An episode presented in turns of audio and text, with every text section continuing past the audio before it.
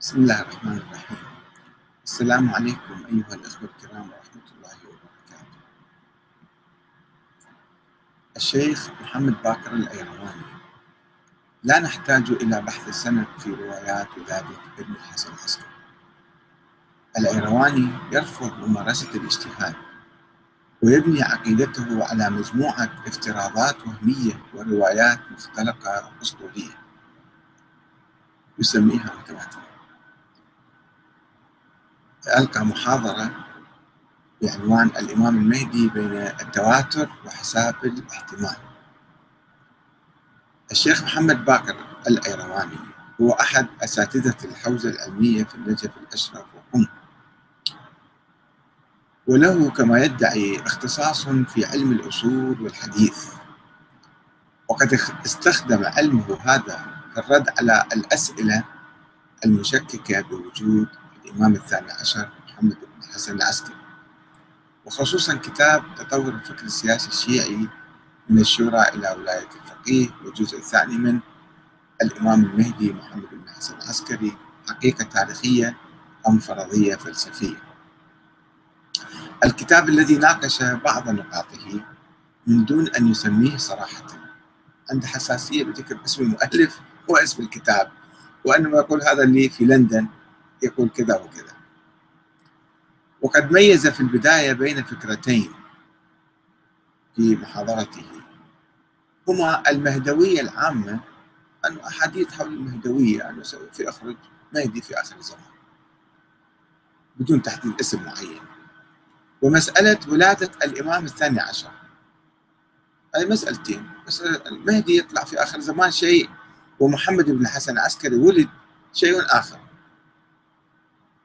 فقال قد يسلم بفكرة الإمام المهدي صلوات الله وسلامه عليه في الجملة ولكن يدعى أن هذه الفكرة بعد لم تولد وإنما تولد فيما بعد. فشخص بعنوان الإمام المهدي لن يتحقق بعد. وإذا كان هناك مصلح يتحقق على يديه إزالة الظلم فذلك يتحقق ويولد فيما بعد. واعترف بعدم دلالة أدلة المهدي العام على الإمام الثاني عشر. فقال أؤكد لكم أن هذه الآيات لا تدل على أن هذا الشخص قد ولد الآن وهو موجود الآن وغائب عن أعيننا الآن.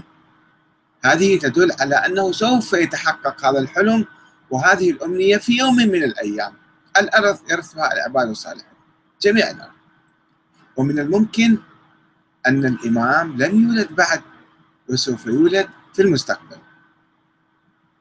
وتتحقق هذه الأمنية على يده في المستقبل من دون أن يكون مولودا الآن.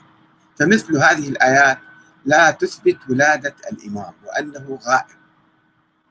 بل من المحتمل أنه سوف يولد مثل هذا الشخص في المستقبل. وكذلك قال الشيخ الأيرواني عن الأحاديث العامة. قال هذه ما تدل على شيء؟ ثم تساءل كيف نتمكن أن نثبت ولادة الإمام المهدي الآن؟ وأنه تحققت ولادته. وأجاب سأحاول إن شاء الله إثبات ولادة الإمام. من خلال طريقين طريق التواتر مرة وطريق حساب احتمالات أو حساب الاحتمال أخرى. وأضاف إن أي مسألة تاريخية إذا ما أردنا إثباتها فهناك طريقان لإثباتها. أحدهما التواتر وثانيهما حساب الاحتمال. ثم شرح معنى التواتر فقال التواتر كما تعلمون يعني أن يخبر بالقضية مجموعة كبيرة من المخبرين بحيث لا نحتمل اجتماعهم واتفاقهم وتواطؤهم على الكذب. فإذا كان خبر من الأخبار جاء 300 شخص أو 100 شخص أخبرونا به وكل واحد نفترضه من مكان غير مكان الآخر. في مثل هذه الحالة لا نحتمل تواطؤ الجميع واتفاقهم على الكذب. مثل هذا الخبر يقال له الخبر المتواتر. هذا طريق لتحصيل العلم بالقضية والمسألة التاريخية. الطريق الثاني أن نفترض أن الخبر ليس متواترا. كما إذا أخبر به واحد أو اثنان أو ثلاثة أو أربعة أو خمسة من دون تواتر. ولكن ما تحقق التواتر. ولكن انضمت إلى ذلك قرائن. من هنا وهناك يحصل العلم بسببها على مستوى حساب الاحتمال. هاي نظرية الاحتمال اللي يطرحها الشيخ. ويذكر الشيخ الأيرواني حقيقة معروفة لدى علماء الأصول وهي أنه لا يلزم في الخبر المتواتر أن يكون المخبر من الثقات. فإن اشتراط الوثاقة في المخبر يلزم يلزم يعني في الخبر غير المتواتر. نحتاج نبحث في سند الروايات. وبعد هذه المقدمة الأصولية يصل الشيخ الأيرواني إلى بيت القصيد فيقول على أساس هذه القضية ليس من الحق وليس من الصواب أن نأتي إلى الروايات الدالة على ولادة الإمام المهدي عليه السلام أو أي قضية ترتبط به ونقول هذه الرواية ضعيفة السند الرواة مجاهيل هذا مجهول وذاك مجهول هذه الرواية الأولى إذا نطرحها الرواية الثانية الرواية الراوي فيها مجهول إذا نطرحها والثالثة كذلك الرابعة هكذا وهكذا. هذا ليس بصحيح. فإن هذا صحيح لو فرض أن الرواية كانت واحدة أو اثنتين أو ثلاث أو أربع أو خمس أو عشر. أما بعد فرض أن تكون الروايات الدالة على ولادة الإمام المهدي سلام الله عليه قد بلغت حتى التواتر لا معنى أن نقول هذه الرواية الأولى ضعيفة السند والثانية ضعيفة السند لجهالة الراوي والثالثة هكذا. فإن هذه الطريقة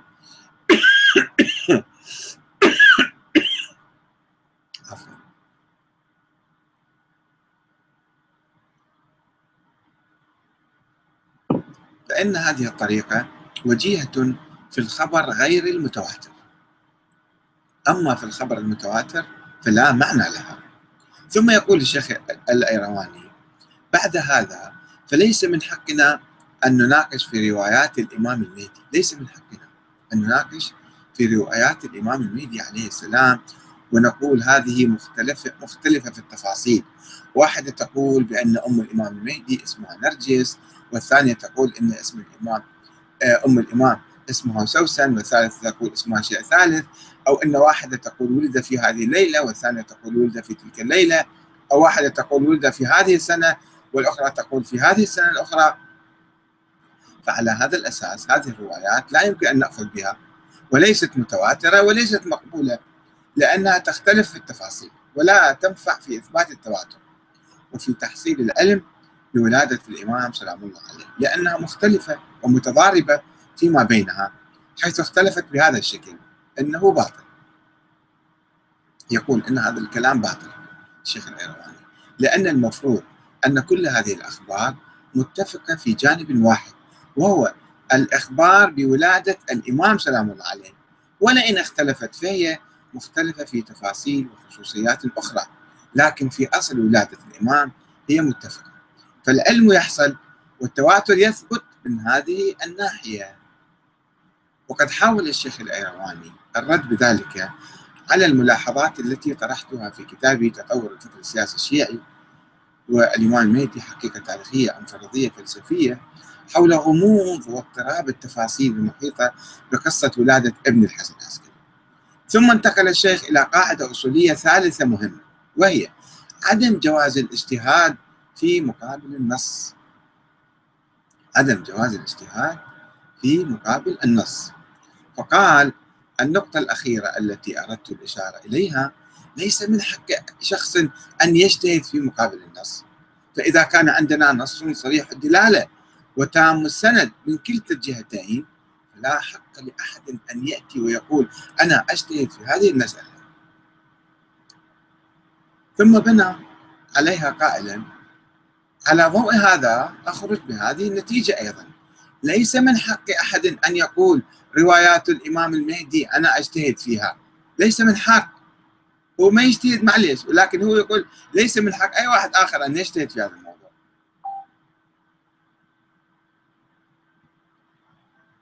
كما يجتهد الناس. ليس من حق أحد أن يقول روايات الإمام المهدي أنا أجتهد فيها كما يجتهد الناس في مجالات أخرى. هذا لا معنى له لأن الروايات حسب الفرض الفرض الوهمي طبعا.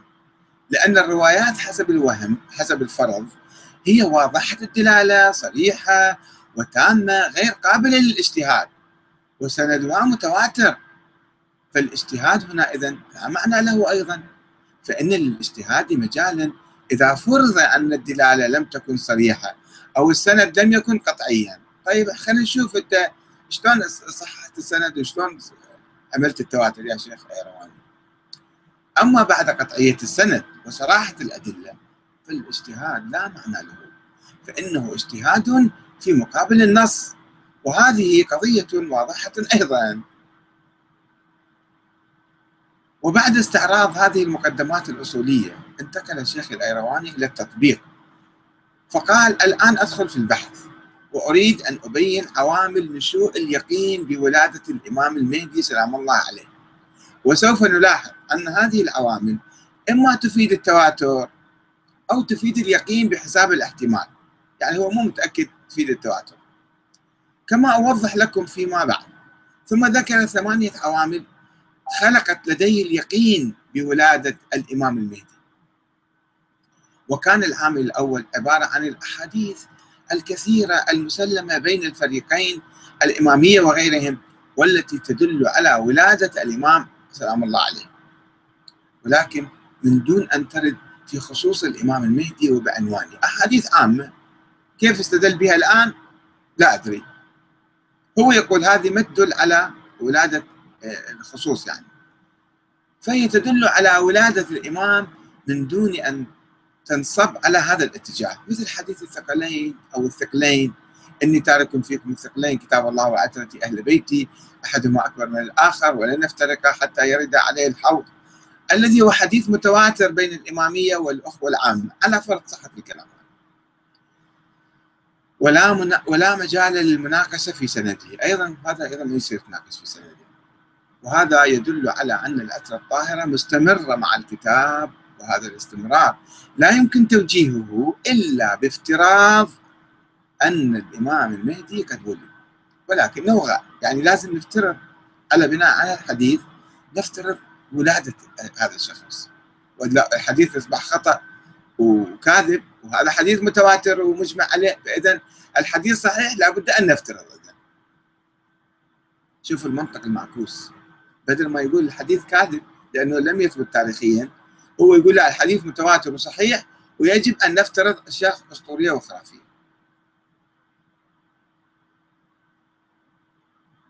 ولكنه غائب عن الأعين. إذ لو لم يكن مولودا وسوف يولد في المستقبل لافترق الكتاب عن العترة الطاهرة وهذه مصيبة كبرى حصل علينا. وهذا تكذيب أستغفر الله للنبي. فهو يقول ولن يفترق حتى يرد عليه الحوض هي أسفل آية قرآنية هذه هذا الحديث. هذا لازمه أن العترة لها استمرار وبقاء مع الكتاب إلى أن يرد على النبي إيه، صلى الله عليه وسلم. وهذا لا يمكن توجيهه إلا بما قلت أن الإمام المهدي قد ولد ولكنه غاب. هذه فرضية. وإلا يلزم الإخبار على خلاف الواقع ويصير كذب الحديث. طيب قول كذب الحديث وريح نفسك. ليش تفترض أسطورة خرافية بعدين؟ وهذا حديث واضح الدلالة يدل على ولادة الإمام سلام الله عليه. ولكن كما قلت هذا الحديث لم يرد ابتداء في الإمام المهدي وإنما هو منصب على قضية ثانية وأنهما لن يفترقا فالمسألة عامة يعني, يعني شوية عنده موضوعية ويعترف أنه هذا الحديث ما يدل على ولادة الإمام بالذات يعني. لكن نستفيد منه ولادة الإمام بالدلالة الالتزامية يعني الافتراضية. يعني شوية شوية موضوعي هذا الشيخ. غير الناس اللي يجون بسرعة يستدلوا بهذا الحديث ويمشوا. الحديث الثاني حديث الاثنى عشر. وهذا أيضا حديث مسلم بين الفريقين. متى أصبح مسلم؟ متى آمن به الشيعة هل كان صحيح سند؟ هل كان آه، واضح الدلالة والمعنى؟ هذا كله مو مهم. يعبر الشيخ. وهو مجتهد على أساس واستاذ في الفقه في الأصول والحديث. يقول هذا الحديث يرويه البخاري ومسلم وغيرهما من طرق أهل السنة. ومن طرقنا أيضا قد رواه غير واحد كالشيخ الصدوق. مثلا في كمال الدين والحديث منقول عن جابر بن سمرة أو سمرة. وهذا الحديث من المسلمات أيضا. بسرعة صار مسلمات؟ شلون خلل في العقل الاجتهادي عندنا؟ أنه كل شيء عنده مسلمات كل شيء حديث مسلم وثابت مسلم وثابت. ويبني على هاي المسلمات خرافات وأساطير بعدين. وليس له تطبيق معقول ومقبول إلا الأئمة الاثنى عشر. بس حديث السنة ما يقول الأئمة الاثنى عشر بس هو يجيبه ويركبه على الأئمة الاثنى عشر. وهذا حديث مفصل تحدثنا عنه سابقا.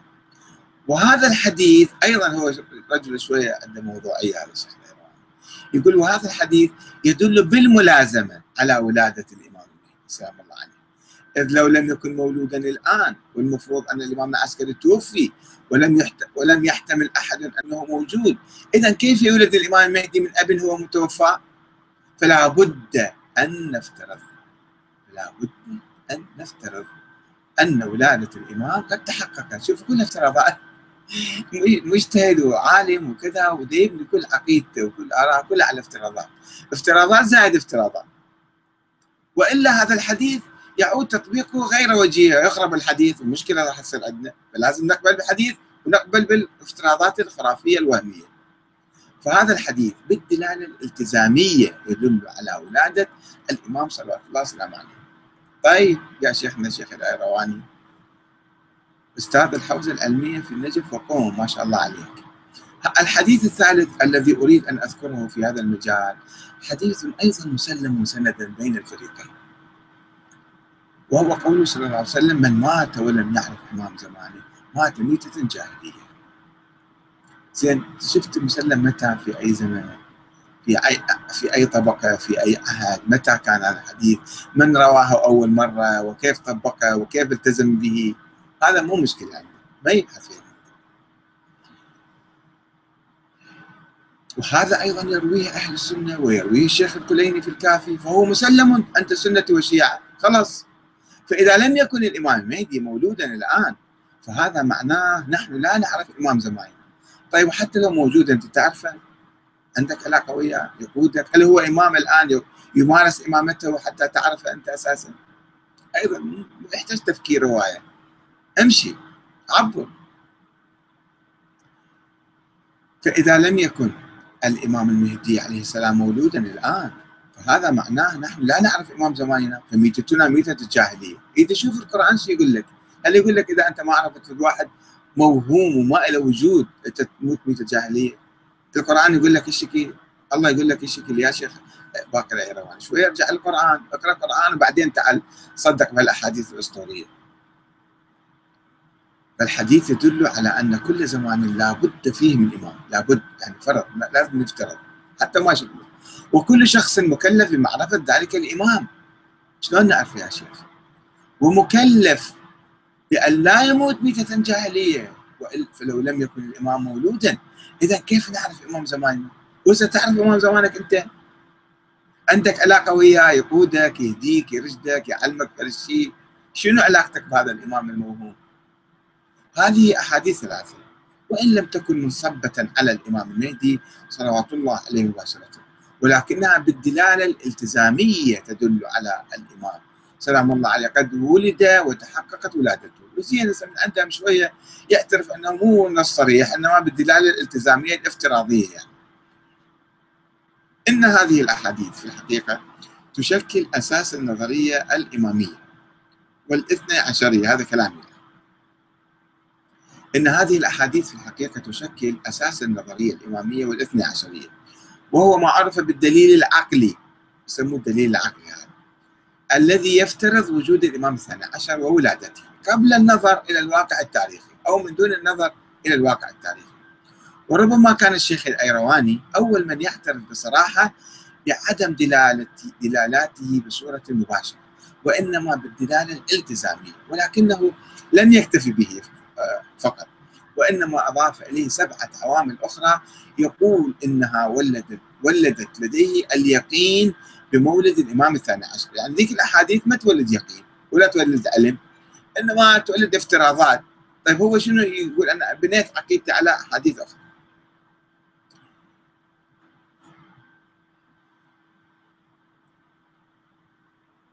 وسوف ومن تلك العوامل ومن تلك العوامل إخبار النبي والأئمة صلوات الله عليهم بأنه سوف يولد للإمام العسكري ولد يملأ الأرض قسطا معدلا ويغيب ويلزم على كل مسلم مسلم أن يؤمن بذلك. طب هذا حديث من قال لك صحيح؟ بعدين مختلف النبي بيتحدث عن الحسن العسكري. شو وقت يتحدث؟ وين؟ مو مشكلة. عبر شيخ عبروا بكرة أحمل لقب آية الله العظمى ويصير مجتهد وآية الله كذا ما يخالف مو مشكلة. ويستعرض الشيخ الأيرواني مجموعة أحاديث. آه، بهذا المضمون نقلها الشيخ الصدوق في كتابه إكمال الدين ثم يقول هذا فقط ما يرويه الشيخ الصدوق ولا أريد أن أضم ما ذكره الكليني في الكافي والشيخ الطوسي وغيرهما وربما آنذاك يفوق العدد الألف رواية ألف رواية. وبهذا المضمون أو قريب منه أحاديث كثيرة. وبعض الأحاديث تذكر أسماء الأئمة صلوات الله عليهم. كان يخلط شيء بشيء الآن. كان يجيب أحاديث شيش بيش يعني تسوي له كلام يعني. وبهذا المضمون آه، وهي تشكل في الحقيقة مئات الأحاديث في هذا المجال. وبعد هذه الكثرة فهي من حيث السند متواترة. صارت متواترة خلاص بعدين تبحثون في السند. جاب لك حديث ألف حديث. ليش تبحث في السند؟ خلاص امشي وعبر.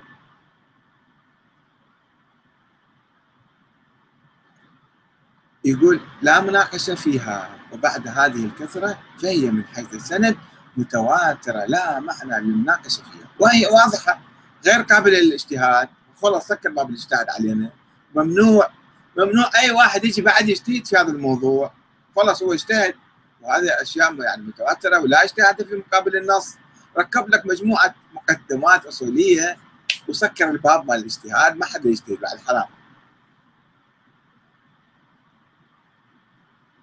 و وإلا لكان ذلك اجتهادا في مقابل الناس هذا جريمة كبرى بعدين.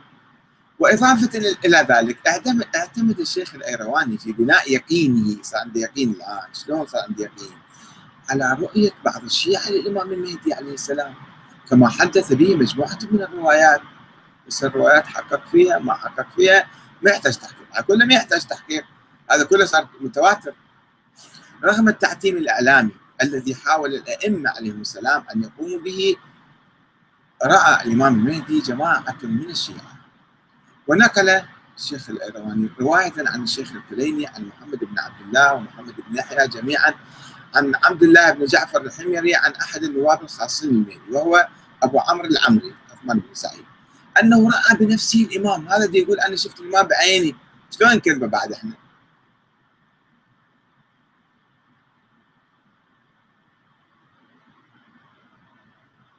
ثم علق الشيخ الأرواني على سند هذه الرواية فقال وهذا السند في غاية الصحة والوثاقة. فالشيخ الكليني معروف إذا حدث هو مباشرة بكلام يحصل من نقله اليقين. خلاص الشيخ الكليني إيش ما يقول؟ يحصل عندنا اليقين من عنده. ومحمد بن عبد الله هو محمد بن عبد الله بن جعفر الحمري من الثقات الأجلة الأعاظم ومحمد بن يحيى العطار هو أستاذ الشيخ الكليني من الأعاظم الأجلة. فأثنان من اعاظم مشايخ القلين الكبار ينقل عنهم وعبد الله بن جعفر الحميري معروف بالوثاقة والجلالة. ثم تساءل شوف كل تقليد هو يقلد ذولا ثقات يقلد من؟ يقلد أتباع النظرية الاثنا عشريه أو الإمامية. طبعا دول يحبون في النظرية يسوون في المؤامره واحد يزكي الثاني وكلهم صرفوا شواذب وثقات وما فيهم شك بعد. فإذا ناخذ رواياتهم تورث اليقين ويروون عن من؟ يروون عن عثمان بن سعيد الحمري. هذا ما يكذب كان كلش متقي. وراء. وما عنده أي مصلحة في هاي الدعوة ولا يحصل فلوس ولا شيء من القبيل فهذا لازم إحنا ما نشك فيه. لازم إحنا بصراحة نصدق فيه. شنو ما قال هذا الرجال. ثم تساءل فهل هذه الرواية قابلة للاجتهاد من حيث الدلالة؟ تجون تجتهدون بهاي الرواية؟ شلون تتجرؤون على الاجتهاد؟ ما يصير تجتهدون وأجاب هذه الرواية لوحدها يمكن أن يحصل منها اليقين. شوفوا منهج الشيخ الأيرواني شلون شلون ساذج وبسيط بسرعة يحصل عنده اليقين. مسكين. وهي واضحة في الدلالة على أنه قد رأى الإمام صلوات الله عليه. بعد ودي يقول أنا شفت شفت الإمام. وهناك رواية أخرى إذا ما حصل عندكم يقين أجيب لكم رواية أخرى. وهناك رواية أخرى تنقل قصة حكيمة بنت الإمام الجواد سلام الله عليه. وهذه القصة مشهورة. مشهورة وين؟ شلون؟ متى؟ بأي سنة؟ بأي كذا؟ مو مهم أعبر شله واعبر يا شيخ أيرواني وقول أنا مجتهد. وحرم الاجتهاد على الآخرين أيضا. وهناك رواية أخرى يقول ولكن لا بأس أن أشير إلى بعض مقاطعها. تجيب السند مالها خلينا نعرف شوي من وين جاية الرواية؟ لا ما يحتاج.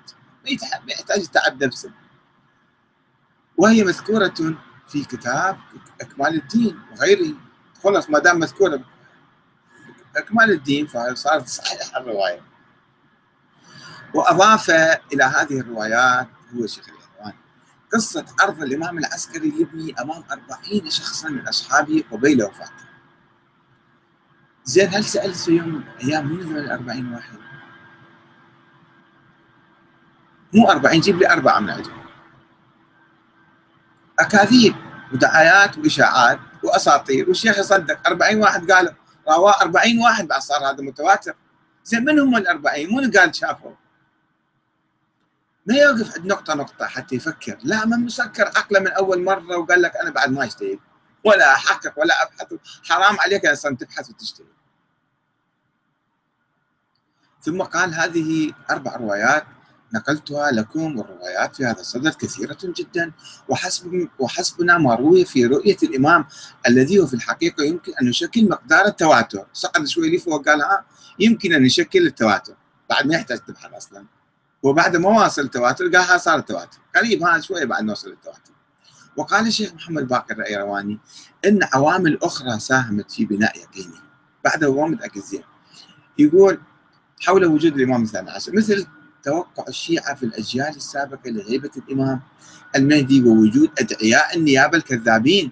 هذول كلهم يدعون أنهم نواب الإمام. هذا دليل على أنه الإمام موجود. ما دام يكذبون ذول الكذابين شلون منطق هذا يا شيخ محمد باقر ايرواني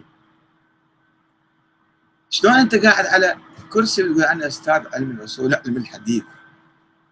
عجيب غريب والله.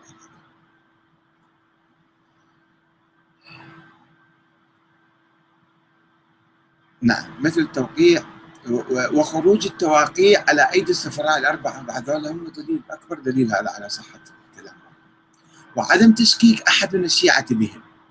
هل قرأت التاريخ يا شيخ محمد باقر الايرواني حتى تكتشف أن الشيعة كانوا يشكون بهم في أيامهم ويواجهوهم في وجها لوجه ويقول أنتم يمكن تكذبون تأخذون فلوس تنزلوها بجيوبكم هذا اقرا كتاب الشيخ الطوسي بالغيبة هذا هذا الكتاب. اقراه قرأته يا شيخ محمد باقر الأيرواني؟ قرأت هذا الكتاب حتى تشوف هذا كتاب الشيخ الطوسي كتاب الغيبة. اقرا شوف شو يقول لك يقول لك الشيعة كانوا يشكون بذول النواب الأربعة فضلا عن ذاك الكذابين الدجالين. يقول بسرعة وعدم تشكيك أحد من الشيعة بهم. طفل أنت مو باحث يا شيخ. روح ابحث حتى تفتين. وتفتيش الخليفة العباسي المعتمد لبيت الإمام العسكري بحثا عن الولد. هذا أيضا صار دليل على وجوده. هو ما وجد شيء فصار دليل. ما دام فتش البيت فإذا هذا موجود. وعدم واعتراف المؤرخين والنسابة السنة بولادته. هاي بعد. بعد خلص حسمت المسألة. إذا النسابة من وين؟ يا جيل يا قرن يا زمان. استندوا على ماذا؟ وقول النسابة شنو يعني؟ بس يشكل دعايات يمشون إشاعات. وناس عقولهم خفيفة مثل عقول جماعتنا الحوزة الأمية. يبحث شوية يا شيخ. وتباني الشيعة واتفاقهم منذ زمان الكليني والصدوق وإلى يومنا هذا على فكرة الإمام المهدي وغيبته. ما دام هاي العقيدة صارت من أيام الشيخ الكليني إلى الآن فهي صارت صحيحة.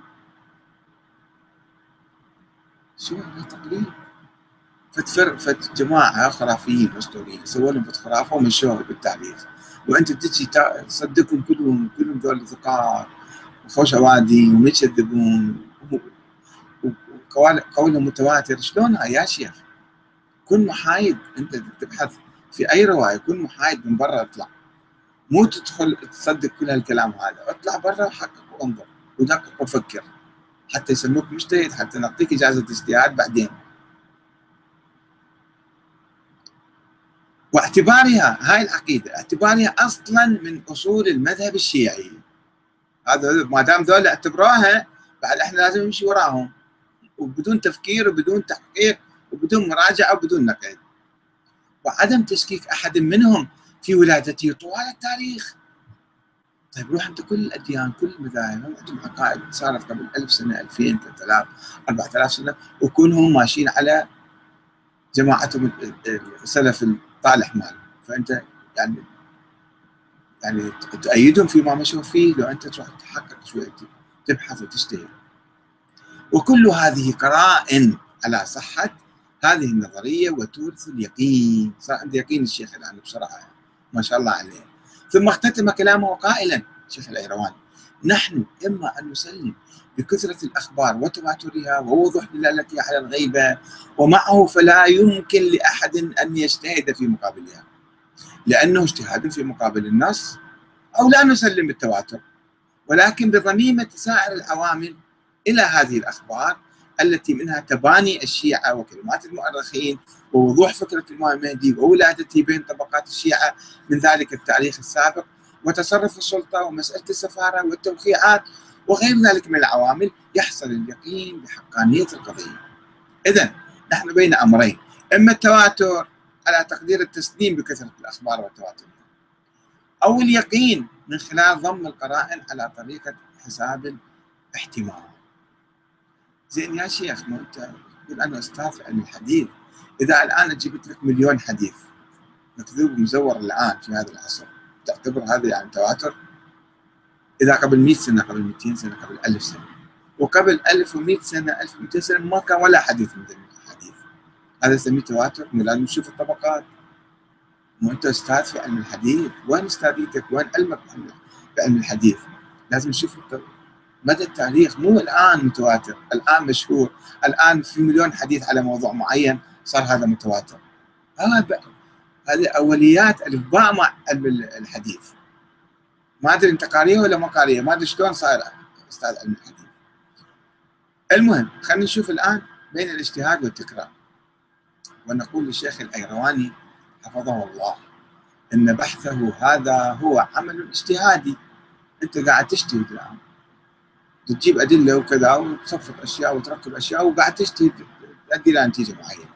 وقد سبقه إليه الشيخ النعماني محمد بن أبي زينب النعماني في كتاب العلم والصدوق والمفيد والمرتضى والطوسي الذين قالوا بوجود وكل الذين قالوا بوجود الولد للإمام العسكري على أساس الاجتهاد والنظر. هم اجتهدوا وقالوا إحنا نجتهد وننظر ونفترض ونصل إلى نتائج معينة. في مجموعة أخبار ومقالات ونظريات. مجموعة أخبار ومقالات ونظريات فاستنتجوا منها حتمية وجود الولد يعني افترضوا وجود الولد. افترضوا حتمية وجود الولد. هذولاك اللي اجتهدوا اللي قبل قبل ألف سنة. وعدم جواز خلو الأرض من إمام معصوم. قالوا ما يصير لازم يكون واحد موجود فلازم نفترض هذا الولد. وأن القضية لم تكن في تلك الأيام بمستوى من الوضوح مثل ما أنت تعتقد الان الصورة واضحة وبديهية ومسلمة.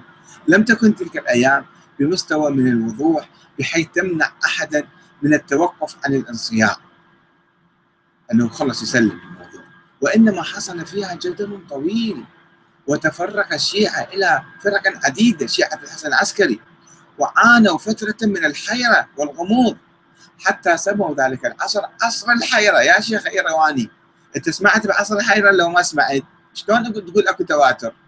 شلون تواتر وحيرة؟ الشيعة يمرون بحيرة وما يعرفون شنو الموضوع وما عندهم أي حديث وأنت جاي بعد 1200 سنة تقول لي كان هذا حديث متواتر. وهاي مسلمات واضحات بديهيات. لين شوية ارجع لي ورا يا شيخ وأن القضية وإنما حصل فيها وألف الشيخ الصدوق علي بن بابوي كتابا بهذا الاسم الإمامة والتبصرة من الحيرة موجود بالنجف قريب. وقال أبو سهل إسماعيل بن علي النوبختي في كتابه التنبيه الذي ألفه فيما يسمى بالغيبة الصغرى إن الشيعة قد علموا بوجود ابن الحسن بالاستدلال. ما شايفيه ولا عارفيه ولا عندهم أي دليل عليه بس ركبوا مجموعة مقالات ونظريات وكذا واستدلوا على وجوده بالدليل بالاستدلال. وكذلك النعماني ابن أبي زينب في كتاب الغيب. ولو كانت النصوص واضحة وصريحة وتمنع من الاجتهاد كما تقول لما وقع الشيعة في تلك الحيرة المهلكة التي يصفها النعماني بقوله أن الجمهور منهم الجمهور من الشيعة يقول في الخلف أين هو وأن يكون هذا وإلى متى يغيب وكم يعيش هذا؟ فمنهم من يذهب إلى أنه ميت.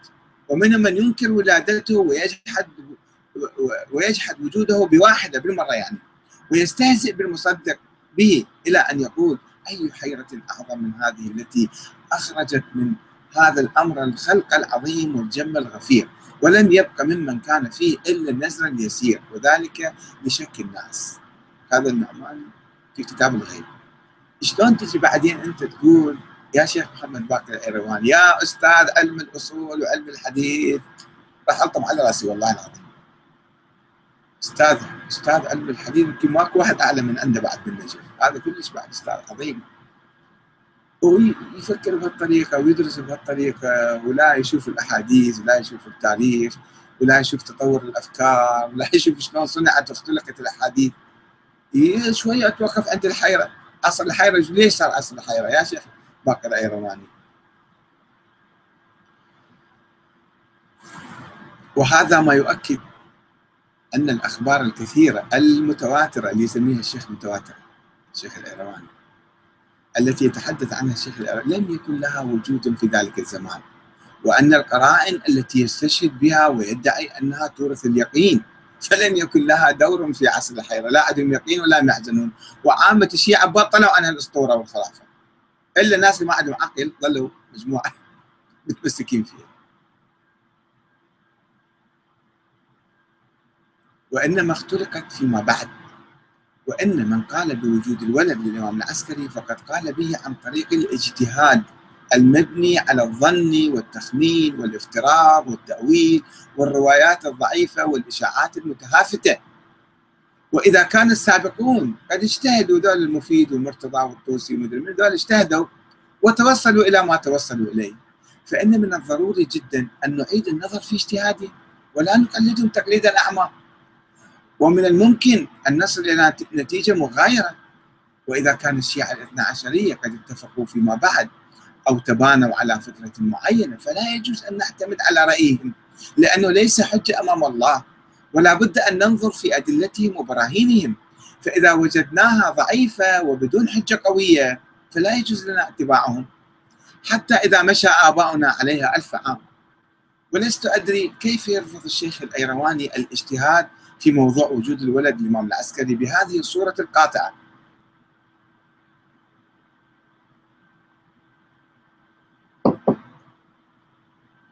هل خوفا من انكشاف الحقيقة؟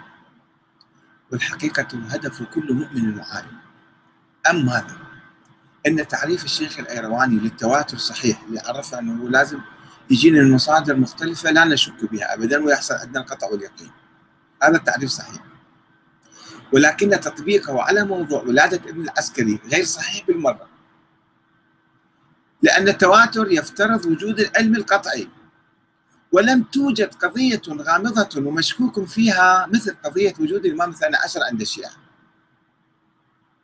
شلون صارت متواترة؟ وقد اعترف الشيخ الأيرواني نفسه بأن أول من شكك في الولادة جعفر عم الإمام المهدي. لعدم اطلاعه على الولادة. عما ما يعرف أنه هذا مولود. ووجود تعتيم إعلامي هو يقول وجود تعتيم إعلامي قوي على مسألة ولادة الإمام المهدي. نتيجة الظروف الحرجة المحيطة بالإمامة في تلك الفترة. حتى أنه لم يجز الأئمة لم يجز الأئمة التصريح باسم الإمام المهدي فجعفر ما كان مطلعا على أن الإمام العسكري له ولد باسم الإمام المهدي. لذلك فوجئ بالقضية وأنكر أو شكك في الولادة. شوفوا شلون هو يقول مسألة غامضة. شلون صار عندك يقين اذا يا شيخ؟ بعد 1200 سنة. شلون صار عندك يقين؟ الدفتين بس الدفتين عقلك شلون يشتغل؟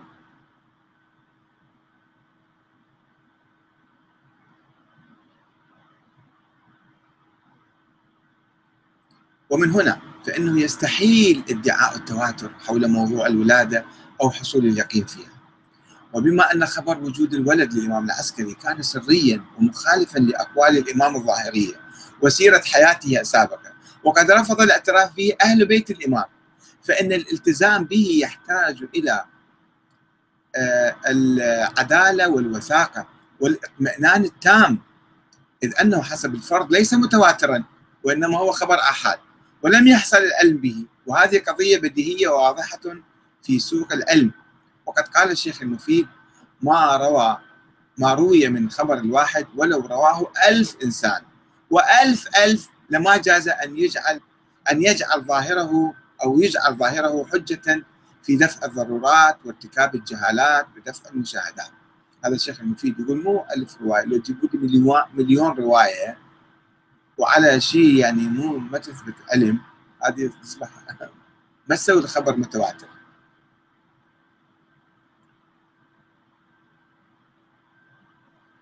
ومن هنا فإن من الحق والصواب أن نأتي إلى كل رواية رواية وننظر في سندها هذا اللي تهرب من عند الشيخ العيرواني قال ما يحتاج نوقف عند كل رواية ونبحث فيها. خلاص هاي صارت متواترة. يلا خلصنا في مالة وأسكر الباب وعزلوا وروحوا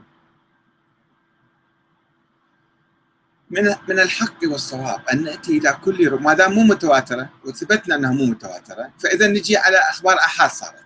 أخبار أحاد لازم تروح تحقق فيها يا شيخ.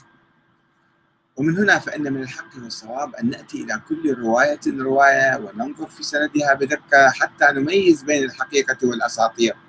ولو كان التواتر موجودا وحاصلا حول دعوى وجود الولد كما هو حاصل مثلا حول وجود الإمام العسكري نفسه. الإمام العسكري تواتر على وجوده. ما حد ما يشك بوجوده بالعالم. سواء كان مسلم سني شيعي يهودي نصراني بوذي هندوسي شيوعي ملحد أي واحد يقرا التاريخ يعرف رجال اسمه الحسن العسكري ولد بالمدينة ومات بسامراء ومدفون هناك ما حد ما يشك بالكلام. هذا اسمه متواتر زين هذا هل التواتر هذا هل موجود على هذا الولد؟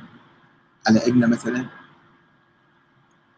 فإنه لم يكن يجوز لنا التوقف عند التفاصيل. واختلافها إحنا ما سألنا ام العسكري شنو اسمها وش قد عمرها وشنو جنسيتها ومنين اجت وين راحت لأنه هذا تواتر. عنده أم أكيد وحدة ولدته وهذا الرجال موجود. بعد ما نبحث بالتفاصيل. أما في قضية غامضة ومبهمة وأسطورية طبعا نسأل. ونقول شلون تعدد الأسماء وتعدد يا سنة ولد ويا يوم ومن أمه ومن كذا. هذا لازم نسأل الأسئلة هذه. تزيدنا يقينا بأسطورية الفكرة. حتى ولو كان التواتر موجودا حاصلا حول دعوى وجود الولد كما هو حاصل مثل حول وجود الإمام العسكري فإنه لم يكن يجوز لنا التوقف عند التفاصيل واختلافها. فلو جاءتنا عدة روايات مثلا تتحدث عن أسماء مختلفة لأم الإمام العسكري لما توقفنا عندها طويلا؟ وذلك لأن الإمام العسكري موجود والخبر حوله متواتر ولكن الحال يختلف جذريا بين الإمام العسكري وبين دعوى وجود ولد له. ومن هنا فإن توقفنا عند اختلاف الروايات المتناقضة حول هوية أمه وتاريخ ميلاده وطريقة نموه وما إلى ذلك ويشكل ذلك التناقض والاختلاف دليلا عن أسطورية الخبر على أسطورية الخبر. ولو أمعن الشيخ الأيرواني قليلا لأدرك أن أصل القضية غير متفق عليه ويكتنفه الشك والغموض. ولقد أعجبني الشيخ الأيرواني باعترافه بصراحة بعدم دلالة أحاديث المهدي العامة على ولادة ابن الحسن. كما أعجبني باعترافه الصريح بأن روايات الثقلين تدل على ولادته بالملازمة وليس بصورة مباشرة أي بالتخمين والافتراض وهو ما صرح به أيضا في تعليقه على الروايات واستنتاجه منها حيث قال هذا يدل على أن الأترة الطاهرة مستمرة مع الكتاب الكريم وهذا الاستمرار لا يمكن توجيهه إلا بافتراض أن الإمام المهدي قد ولد ولكنه غائب عن الأعين. يقول هو بصراحة الشيخ الإيرواني لازم نفترض وجود الولد وقال بالنسبة لحديث الاثنى عشرية وهذا الحديث يدل بالملازمة على ولادة الإمام المهدي سلام الله عليه. إذ لو لم يكن مولودا الآن والمفروض أن الإمام العسكري توفي ولم يحتمل أحد أنه موجود، اذا كيف يولد الإمام المهدي من أب هو متوفى؟ فلا بد وأن نفترض أن ولادة الإمام قد تحققت. شوف كم مرة يقول نفترض، لازم نفترض، لازم نفترض، لازم نفترض. يبني عقيدته على مجموعة افتراضات هذا الشيخ الأيرواني وبكرة يصير سقيفة بني ساعدة تختار يصير مرجع أعلى. وكذلك بالنسبة لحديث من مات ولم يعرف الإمام زمانه مات ميتة جاهلية الذي يقول عنه يدل على أن كل زمان لا بد فيه من إمام وكل شخص مكلف بمعرفة ذلك الإمام ومكلف بأن لا يموت ميتة جاهلية فلو فلو لم يكن الإمام مولودا إذا كيف نعرف إمام زماننا؟ شلون يصير؟ كلها يعني افتراضات إن هذه الأحاديث في الحقيقة تشكل أساس النظرية الإمامية والاثنى عشرية وهو ما عرف بالدليل العقلي الذي يقوم على افتراض وجود الإمام المهدي. هذا الدليل العقلي وولادته. وهذا ما تعبر عنه الرواية التي ينقلها الأيرواني عن الكليني عن محمد بن عبد الله ومحمد بن يحيى العطار عن عبد الله بن جعفر الحميري الذي يقول فيها اجتمعت أنا والشيخ أبو عمرو رحمه الله يعني عثمان بن سعيد عند أحمد بن إسحاق. فغمزني أحمد بن إسحاق أن أسأله عن الخلف. فقلت ما أدري ليش هو ما سأله بصراحة. غمز هذا قال لي أنت اسال فقلت له يا أبا عمرو إني أريد أن أسألك عن شيء وما أنا بشاك فيما أريد أن أسألك عنه. فإن اعتقادي وديني أن الأرض لا تخلو من حجة. ولكن أحببت أن أزداد يقينا. فإن إبراهيم عليه السلام سأل ربه عز وجل أن يريه كيف يحيي الموتى. فقال أولم تؤمن؟ قال بلى. ولكن ليطمئن قلبي. فخر أبو عمرو ساجدا وبكى. ثم قال سل حاجتك. فقلت له أنت رأيت الخلف من بعد أبي محمد؟ يعني كل أحد ما كان شايفه بس هذا كان يدعي أنه هو شافه.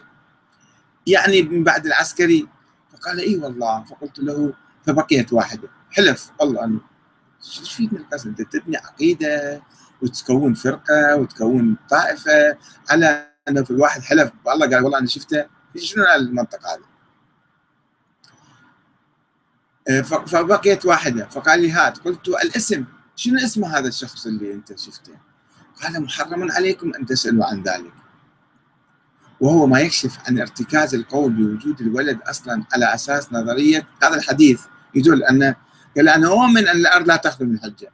على أساس نظرية عدم خلو الأرض من إمام. مما يؤدي إلى افتراض وجود ولد الامام العسكري رغم عدم مشاهدته ورغم عدم توفر الأدلة على وجوده سوى دعوى هذول اللي يدعون السفارة السفراء والنواب الخاصين. وليس خافيا على الشيخ الأيرواني أن هذه الرواية خبر أحاد وتنطوي على دور بوجوب قبول خبر الآحاد وقد أثارت أبحاثا طويلة في علم الأصول حول جواز قبول خبر الثقة. وإذا كان الاثنى عشرية قد قبلوا هذه الرواية وصدقوا بخبر الآحاد لرواية من يعتبرونه ثقة وعظيما مثل الكليني ومحمد بن عبد الله بن يحيى العطار والحميري والسفير العمري ولم يحتملوا بحقهم الكذب والخطأ وحصل لديهم القطع بصحة كلامهم. فإن من حق إذا ذلك حصل مثل الشيخ الإيرواني فإن من حقنا التشكيك بصدق الأمر نفسه الذي كان يجر النار إلى قرصه ويدعي النيابة الخاصة عن إنسان لم تثبت ولادته كما ادعى أصحاب عدد من الأئمة غيبتهم ومهدويتهم والنيابة عنهم سابقا. ونحن لسنا مكلفين من الله بتصديق كل من يدعي أمرا لا دليل عليه. ولا نقلد السذج الذين صدقوا أولئك الدجالين خاصة بعد مرور أكثر من ألف عام على دعواهم الباطلة وعدم ظهور ذلك الولد المزعوم. لقد ارتكب الشيخ الأيرواني أستاذ الأصول والحديث في الحوزة العلمية في النجف وقم مغالطة كبرى عندما ادعى تواتر أحاديث الولادة. وأراح نفسه من معاناة نقل الأسناد والرجال ودراستها فراح يتكلم بطريقة خطابية حشوية أخبارية بعيدة كل البعد عن لغة العلماء والمحققين والمجتهدين. بحيث أخذ يحث الروايات حثا ويكيلها كيلا كما فعل لدى استشهاده بأخبار النبي والأئمة صلوات الله عليهم بأنه سوف يولد الإمام العسكري ولد يملأ الأرض قسطا وعدلا ويغيب ويلزم على كل مسلم أن يؤمن به. وقال أكو آلاف الأحاديث على ذلك. وادعائه وجود مئات الروايات وأنها من الكثرة والتواتر بدرجة لا معنى للمناقشة فيها. وهي واضحة غير قابلة للاجتهاد وإلا لكان ذلك اجتهادا في مقابل النص. بهذه الطريقة يريد يلفف الموضوع الشيخ. ورغم اعتراف الشيخ الأيرواني بوجود التعتيم الإعلامي حول ولادة ابن الإمام الحسن إذ يروي عن أبي القاسم الجعفري. يقول سمعت أبا الحسن يعني الإمام الهادي عليه السلام يقول والخلف من بعد الحسن ابني فكيف لكم بالخلف من بعد الخلف؟ فقلت ولم جعل الله فداك؟ فقال إنكم لا ترون شخصه ولا يحل لكم ذكر اسمه. فقلت فكيف نذكره؟ قال قولوا الحجة من آل محمد. إلا أنه يقول الأرواني يقول أن بعض الشيعة رأى المهدي في حياة أبيه. هو ودي يقول هو يجيب رواية عن الإمام العز الهادي أنه الإمام ما حد ما يشوفه. وبعدين يقول ناس شافوه شوف التناقض ما يدرك ما ينتبه للتناقض اللي ده يقوله.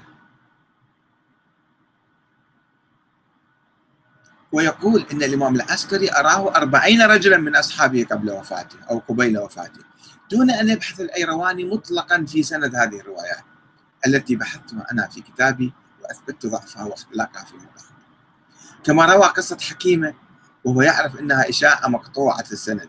لا ترقى حتى إلى خبر الأحاد. ويعتمد عليها ويجيبك دليل تورث اليقين هذه القصة. وحسبنا ما روي في رؤية الإمام الذي هو في الحقيقة يمكن أن يشكل مقدار التواتر هو قال الشكل يعني. وهذا ما يفسر رفض الشيخ الأيرواني للاجتهاد وإعادة النظر في مسألة وجود ابن الحسن لأن عملية الاستدلال العشوائية تلك تعاني من خلل كبير وتنطوي على مؤامرة ضد الحقيقة. ولا يريد لها الكثيرون أن تبرز إلى الضوء. وفي الحقيقة إن كثيرا مما يصطلح عليه الأيرواني بالأدلة اليقينية هي ليست سوى أحاديث ضعيفة ومختلقة وتأويلات تعسفية وافتراضات وهمية وظنية لا تورث يقينا ولا علما. والغريب أنه أحيانا يقلب الأدلة بالمعكوس مثل أحاديث الغيبة التي اشتهرت في صفوف الشيعة منذ وفاة محمد بن حنفية. ومن بعد الإمام الصادق وأبنه إسماعيل وأبنه الآخر موسى الكاظم وغيرهم وغيرهم. من الأئمة الذين دعيت لهم الغيبة والمهدوية. وبالتالي فإنها لا تحمل أي دليل على وجود وولادة ابن الحسن أو غيبته. ولكن الشيخ الأيرواني يتخذ منها قرينة على صحة فرضية وجود الولد الإمام العسكري.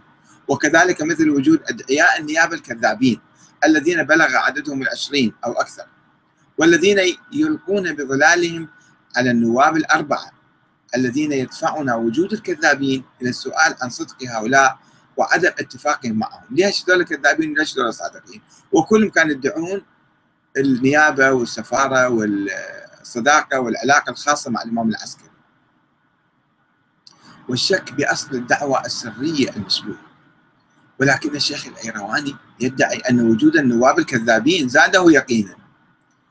بدل ما يشكك بكل الناس يقول لا هذول زادوني يقينا. ما أدري شلون يعني حقيقة. أما خروج التواقيع الرسائل يعني المتناقضة والمريبة على أيدي النواب الأربعة فقد اعتبره الايرواني أيضا دليلا على صحة النظرية. رغم أنه لا يشكل أي دليل بل إن حاجة النواب الأربعة لعلماء قوم. لما عندهم مسألة فقهية يراجعون علماء قوم. وعدم قيامهم بأي دور علمي كتصحيح كتاب الكافي أو تأليف كتاب جديد باسم الإمام المهدي مثلا. وتنقيته من الخرافات والأكاذيب والأحاديث الضعيفة الموجودة بالكافي. ما قاموا بهذا الدور. هذا يشكل دليلا على عدم ارتباطهم بأي شخص بأي إمام. وعدم وجود المنيب أساسا. ولست أدري كيف اعتبر الأيرواني تفتيش المعتمد لبيت الإمام العسكري بعد وفاته بحثا عن الولد دليلا على وجوده وهو الذي لم يعثر على أحد. كما لم يعثر كثير من الشيعة الذين فتشوا عن الولد وسألوا حققوا ما وصلوا للنتيجة ولم يجدوا له أثرا. فشلون هذا عدم الوجود يدل على الوجود؟ وربما كان غريبا جدا اتخاذ الأيرواني اتفاق الشيعة منذ ذلك الحين على فكرة الغيبة دليل على صحتها. وهو يعرف أن شيعة الإمام العسكري تفرقوا إلى أربع عشرة فرقة. ولم يقل منهم بوجود الولد إلا فرقة واحدة. وهذا على أساس الافتراض والإشاعات الباطلة. ومع ذلك فقد أثبت التاريخ خطأ إيمانهم بتلك الفكرة أو اتفاقهم عليها. والأغرب من ذلك أن يستشهد الشيخ الأيرواني باعتراف بعض السنة والنسابة في التاريخ بأمر لم يجمع عليه الشيعة ما, ما عندهم دليل عليه وما متفقين عليه. يقول والله السنة يأيدون كلامنا والنسابة يأيدون الكلام. ولم يعرفوا أهل البيت هذا الأمر حتى أهل البيت ما يعرفوه. ولم يظهر له أي أثر في التاريخ. لو يجي مليون نسابة يقول لك موجود هذا الولد أنا شلون أصدق بيهم؟ شلون أصدق واحد؟ يكررون إشاعات وخرافات وأساطير وأنا أصدقهم بعدين وأعتبر كلامهم دليل على صحة وجود الولد. وين هذا الولد؟ وين هذا الإمام؟ ليش ما يظهر الآن؟ ليش ما ظهر في التاريخ؟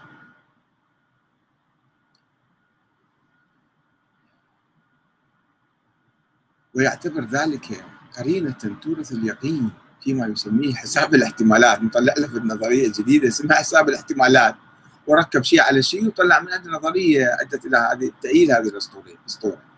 وفي الحقيقة ليس من المفروض أن نتعصب لأخطاء أجدادنا خاصة بعد طول انتظارنا لذلك الإمام المفترض الذي لم يولد قط والذي لم يخرج إلى الآن ولن يخرج في المستقبل. ولا بد أن نفكر بعقولنا ونتساءل ما فائدة إمام لا نعرفه ولا يعرفنا؟